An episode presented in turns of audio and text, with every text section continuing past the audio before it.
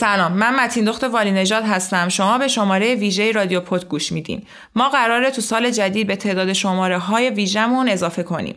تو این شماره ها چند تا هدف رو دنبال می‌کنیم. اول وضعیت اقتصادی کشور رو بررسی می‌کنیم. دوم اینکه به مرور زندگی کارآفرینان ایرانی و خارجی می‌پردازیم که ببینیم چه چیزی باعث شده که اونا توی شرایط بحرانی هم موفق بشن.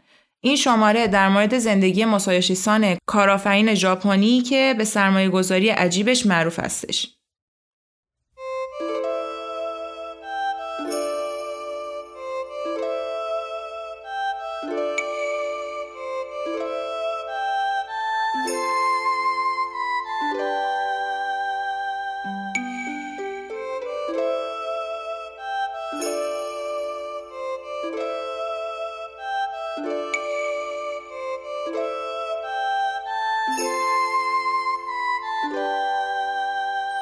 1957 ماسایوشی سان توی کره جنوبی به دنیا میاد. بعد چون که شرایط اقتصادی اون کشور خوب نبوده با مام بزرگ و بابا بزرگش یعنی خانوادگی توی کشتی نه؟ توی یک قایق قایم میشن میان سمت ژاپن.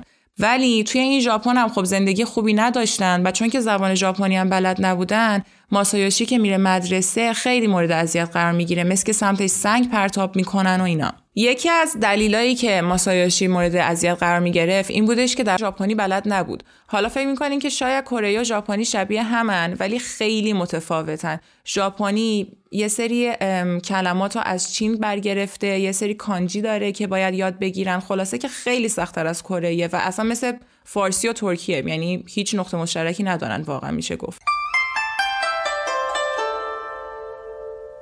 بعد ماسایوشی خلاصه که انقدر اذیت میشه راهنمایی هم میگم سمتش سنگ پرتاب می‌کردن و اینا. میگه که من می‌خوام وضع زندگیمو عوض بکنم. برای همین میگه که من می‌خوام موفق بشم. هی دنبال اینه که پولدار بشه. چون که خب طبق معمول خانواده فقیر بودن دیگه این ثروتمندا در ابتدا. خلاصه که میره دنبال کارآفرینان برتر ژاپن با آقای دن فوجیتا آشنا میشه. توی ژاپن بعد از اسمهای یا مثلا می‌خوان یکی رو خطاب بکنن به عنوان جناب یا آقا یا خانوم همه اینا میشه سان. برای همین حالا من الان میگم ماسایوشی سان یا فوجیتا سان دیگه در راستای همونه دیگه. فوجیتا سان اولین فردی بوده که مکدونالد رو وارد ژاپن می‌کنه. حالا چرا این آدم خیلی مهم بوده؟ ببینید مکدونالد توی ژاپن خیلی زیاده. مثل سوپرمارکتی های ایرانه مثل بقالی هست همین جوری تو هر کوچه یه مکدونالد هست.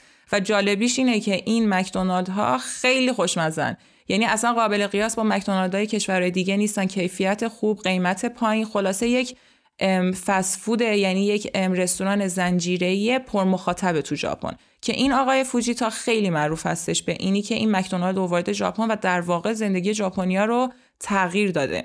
ماسایوشی سان میره دنبال این آقای فوجیتا شماره دفترش رو پیدا می‌کنه و هی هر روز بهشون زنگ می‌زنه. منشیش هم میگه که زنگ نزن و سرمون شلوغه و خلاصه که خیلی پیگیری می‌کنه از این ورم ignore میشه.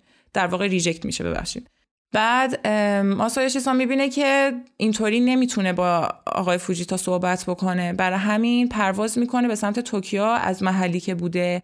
بعد میره توکیو که با فوجیتا جلسه بذاره. این فوجیتا سان موقعی که اینو می‌بینه توی دفترش میگه تو اینجا چیکار می‌کنی؟ میگه ببین راستش رو بخوای من هر دفعه زنگ می‌زدم هزینه تلفنم داشت بیشتر از هزینه پروازم می‌شد. برای همین گفتم بیام اینجا به صرفه تره که این جمله باعث میشه که فوجیتا خیلی حال بکنه باهاش. میشینن نیم ساعت با هم جلسه می‌ذارن. آقای ماسایوشی می‌پرسه ازش که من چیکار کنم که موفق بشم. فوجیتان بهش میگه که ببین تو باید بری توی کامپیوتر سرمایه گذاری کنی. ما الان داریم راجع به 1970 اینا صحبت می‌کنیم. هنوز کامپیوتر اونقدر معروف نیست هنوز وارد بازار نشده و این یک ایده نوظهور کاملا. در واقع ماسایوشی به حرف آقای فوجیتا فکر می‌کنه و میگه که باید موفق بشه و بره توی صنعت کامپیوتر سرمایه گذاری بکنه و می‌بینه که توی ژاپن نمی‌تونه این کارو بکنه. 16 سالگی با خانواده میرن مهاجرت می‌کنن به آمریکا کالیفرنیا. شب باورتون نشه. آقای ماسایوشی در واقع در ابتدا خب کره بوده و ژاپنی بلد نبوده تلاش می‌کنه ژاپنی یاد بگیره. حالا دوباره 16 سالگی میره آمریکا زبان انگلیسی بلد نیست ولی دو هفته دبیرستان فارغ التحصیل میشه میره امتحان کالج میده زودتر از موعد. و میره کالجی که بتونه کامپیوتر بخونه و اقتصادم هم همزمان بخونه. این دوتا رو می‌خونه و می‌تونه مدرکش رو بگیره. این نشون میده که این آقای ماسایوشی از اول خیلی باهوش بوده. تو این مدت هم همش به فکر کامپیوتر بوده و اینی که هی فکر می‌کرده که چیکار کنه که پولدار بشه و به این نتیجه می‌رسه که باید اختراع بکنه چیزی تا بتونه پولدار بشه. خودش تو یکی از مصاحبه هاش میگه که من با خودم عهد بسته بودم که روزی پنج دقیقه بشینم راجع به اختراعی که می‌خوام بکنم فکر کنم. البته خب من فکر می‌کردم که آدم برای این همه پولدار شدن واقعا روزی پنج دقیقه کم باشه ولی خب تونست دیگه. انقدر فکر کرد مثل که حدود 250 تا اختراع داشت. ولی از اون تونستش که یه دستگاهی یا اختراع بکنه که اون دستگاه رو شارپ بیاد یک میلیون دلار سرمایه گذاری بکنه روش. میره با تمام شرکت ها صحبت می‌کنه اینا. همه شرکت ها اولش ریجکتش می‌کنن ولی شارپ قبول می‌کنه که سرمایه گذاری کنه روی این دستگاه. برای همین این اولین ثروتی بوده که ماسایوشی به دست میاره. توی سن 18 19 سالگی. بعد می‌بینه که این کمه براش و می‌بینه که توی آمریکا دیگه کاری نداره برای انجام دادن. اون پول یک میلیون دلاری که داشته رو برمیداره میاد ژاپن. میاد ژاپن شرکت صاف بنک رو می‌زنه که صاف بنک خیلی الان معروفه. حالا میان براتون توضیح میدم. ولی در ابتدا SoftBank یه دونه دفتر خیلی کوچیک بوده با دو تا کارمند. بعد خود ماسایوشی با Harvard Business Review یه دونه مصاحبه داره موقعی که 34 سالش اینا بوده سال 1992 میاد میگه که من توی این دفتری که دو نفر بودیم دو تا جعبه که توش سیب بوده یعنی جعبه میوه. میذاشته زیر پاش روش می‌رفته و سخنرانی می‌کرده برای این دو نفر. داد می‌زده که ما باید موفق بشیم و ما ده سال دیگه 75 میلیون دلار سرمایه خواهیم داشت و اینا که این دو نفر انقدر تعجب می‌کنن و انقدر احساس می‌کنن که این چیه داره میگه. ما مثلا توی خرابه با جعبه مثلا میوه داری صحبت می‌کنی با ما که استفا میدن. کات که واقعا ده سال بعد این آدم واقعا بیشتر از 75 میلیون دلار سرمایه داشته و یکی از ثروتمندترینا بوده که متاسفانه فکر کنم اون دو نفر خیلی سوخت دادن. بعد توی موقعی که ماسایوشی سان همین شرکت صاف بنک زده بود میره توی یک نمایشگاهی که شارپ و سونی و همه توشیبا و اینا همه بزرگترین شرکت های ژاپنی بودن شرکت می‌کنه یه قرفه می‌گیره اندازه سونی. با پول خ... یعنی در واقع نصف هز... بیشتر سرمایه خودش رو میده این قرفه رو می‌گیره و از شرکت های دیگه که نرم افزار میفروشن دعوت می‌کنه که مجانی بیان تو قرفهشون نرم افزارشون رو ارائه بدن. ولی هیچ شرکتی قبول نمی‌کنه که اون دوتا کارمندش هم که استفاده دادن هیچ شرکتی هم قبول نمی‌کنه. این از اون قرفه که داشته یک بیستم هزینه که کرده تونسته در بیاره. تموم میشه یهو دو سه سال بعد از یک شرکت معروف ژاپنی به زنگ می‌زنن میگن ما می‌خوایم نرم افزارمون رو از طریق هلدینگ شما بفروشیم. بعد این میگه که من سرم شلوغه نمی‌تونم. در حالی که اصلا نه شلوغ بود نه اینی که کارمندی داشت خودش بود و خودش در واقع. بعد زنگ می‌زنه به اون آقای شارپ که دوستش بوده که اولین سرمایه گذاری رو براش کرده میگه ببین تو این شرکت رو می‌شناسی. میگه بابا این شرکت معروفترین شرکت ژاپنیه چرا تو قبول نمی‌کنی و اینا؟ بعد دقیقا همون موقع که می‌خواسته به اینا زنگ بزنه از اون شرکت بهش زنگ می‌زنن و میگن که اتفاقا شما سرتون شلوغ بوده از توکیو نمی‌تونین بیاین اوساکا. ما یکی از مدیرامون داره میاد داره میاد توکیو جلسه بذاره که این در واقع دست بالا می‌گیره و میگه اوکی من میبینمتون و از اینجا در واقع فروش نرم افزار رو شروع می‌کنه که یکی از در واقع ارائه دهنده نرم افزار میشه صاف بنک. ببین ماسایوشی می‌بینه که این براش باز هم کافی نیست و میره در راستای سرمایه گذاری کردن روی شرکت های نوظهور بتونه از طریق اونا در واقع ثروت بیشتری رو کسب بکنه. چیکار می‌کنه؟ میاد یه سری شرکت پیدا می‌کنه سرمایه های که اولین سرمایه گذاری در واقع بزرگی که انجام میده یاهوه. یاهو جپن بزرگترین موتور جستجوی ژاپن بوده اون زمان. میاد روی این سرمایه گذاری می‌کنه میترکونه در واقع. اول میاد چهل میلیون دلار سرمایه گذاری می‌کنه که بعدش برداشتش 80 میلیون دلار بوده. یعنی دو برابر کرد سرمایه خودش رو با همین طریق. بعد می‌بینه بازم کمه. میره همینجوری سرمایه گذاری می‌کنه که این اصلا معروفه به سرمایه گذاری های عجیب. که یکی میاد میگه که اصلا ماسایوشیسان در واقع با نگاه سرمایه گذاری می‌کنه میشینه با اون مدیر عامل شرکت نوظهور یا اون کسی که ایده داره جلسه می‌ذاره و اگر در واقع خودش تو یکی از مصاحبه میگه. اگر نگاه اون یا در واقع چشش بدرخشه و امید داشته باشه تو نگاهش میره سرمایه گذاری می‌کنه و میلیونی سرمایه گذاری می‌کنه. که 250 تا شرکت تا الان سرمایه گذاری کرده. همش موفق نبوده قطعا ولی از توش اوبر تیک تاک علی بابا همه اینا بوده. و خب همه اینا به اندازه تمام شرکت های دیگه میارزیدن. و این تونسته همینجوری سرمایهش رو بیشتر و بیشتر بکنه. ببین میگن که در واقع تا آخر دهه 90 این حدود 800 تا شرکت استارتاپی رو باشون جلسه گذاشته و در واقع قول سرمایه گذاری و اینا داده که یکی از سرمایه گذاری های معروفش که در واقع اینو کردش ماسایوشی سان که الان مثلا اسمش مطرحه که همون علی باباست. مدیر عامل علی بابا اون موقع یه جوون خام بدون آینده ای بوده که میاد با ماسایوشی سان جلسه می‌ذاره. مثل که نگاه این انقدر امید داشته ماسایوشی همون موقع سرمایه گذاری کلانی می‌کنه اما بعد از اون بحران دات کام پیش میاد.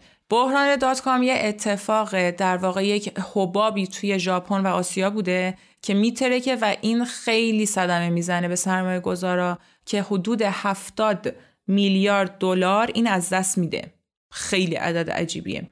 ببینید من راستش رو بخواین الان که گفتم 70 میلیارد یه لحظه خودم احساس کردم که خیلی عدد عجیب غریبیه.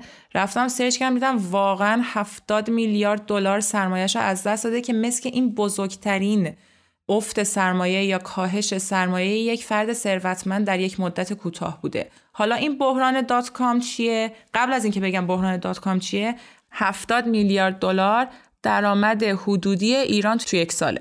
حباب dot com بین سالهای 1995 تا 2000 میلادی کشورهای صنعتی شاهد رشد سریع ارزش مالی بودند. یعنی تمام شرکت های کامپیوتری و در واقع نوظهور اون زمان داشتن رشد می‌کردن که همشون در واقع شرکت هایی بودن که آخرشون دات کام داشتن.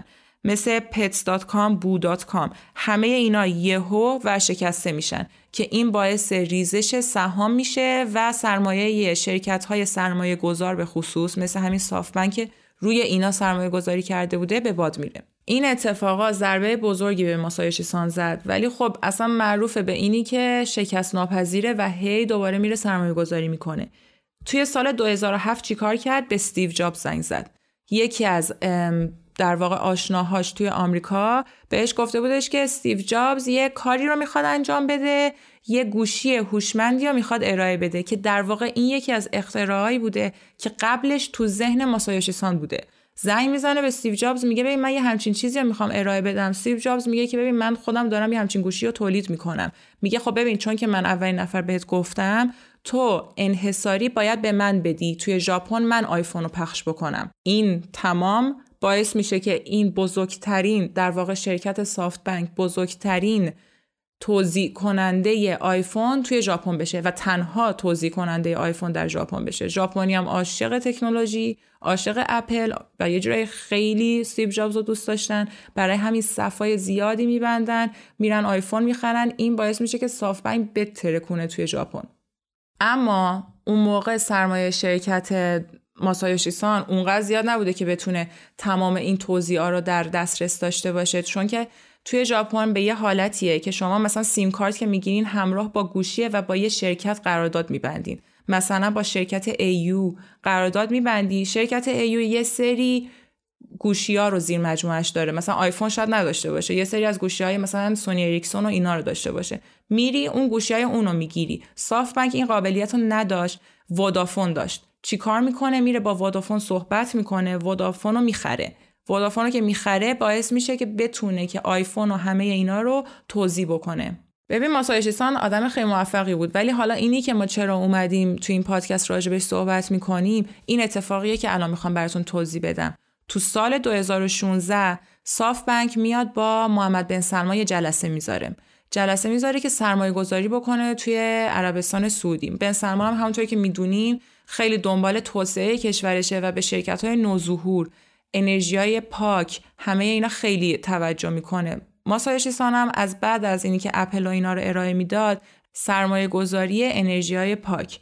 حالا محمد بن سلمان با این جلسه می‌ذاره به زنگ می‌زنه میگه که بیا اینجا با هم جلسه داشته باشیم. که این جلسه خیلی معروفه. خودش تو یکی از مصاحبه ها میگه یکی از ازش می‌پرسه که شما میلیون ها دلار توی عربستان سعودی سرمایه گذاری کردین. میگه نه من 45 میلیون دلار سرمایه گذاری کردم. که جلسه هم 45 دقیقه بوده. هر یک دقیقه یک میلیون دلار. باورتون نمیشه. این آدم هر یک دقیقه یک میلیون دلار تصمیم گرفت که سرمایه گذاری بکنه توی عربستان سعودی. و همچنان اینو داره پیش میره و شرکت های نوظهور موفقی رو support کرده. و باز همین براش کم بوده. حالا میگم باز ماسایوشی آروم نداشت. آروم قرار نگرفت. در واقع یه دونه Vision Fund یه صندوق سرمایه گذاری نامحدود آینده روشن خیلی عجیب غریب ارائه داد که اصلا بازار رو تکون داد اون موقع که می‌تونن 100 میلیارد دلار سرمایه بگیرن. هدف این سرمایه گذاری هم هوش مصنوعی کلا ماسایوشیسان هم توی مصاحبه هاش همش میگه که هوش مصنوعی قرار آینده دنیا باشه. اول توی اولین سرمایه گذاریاش که بهتون گفتم کامپیوتر براش مهم بود. الان هوش مصنوعی و انرژی های پاک.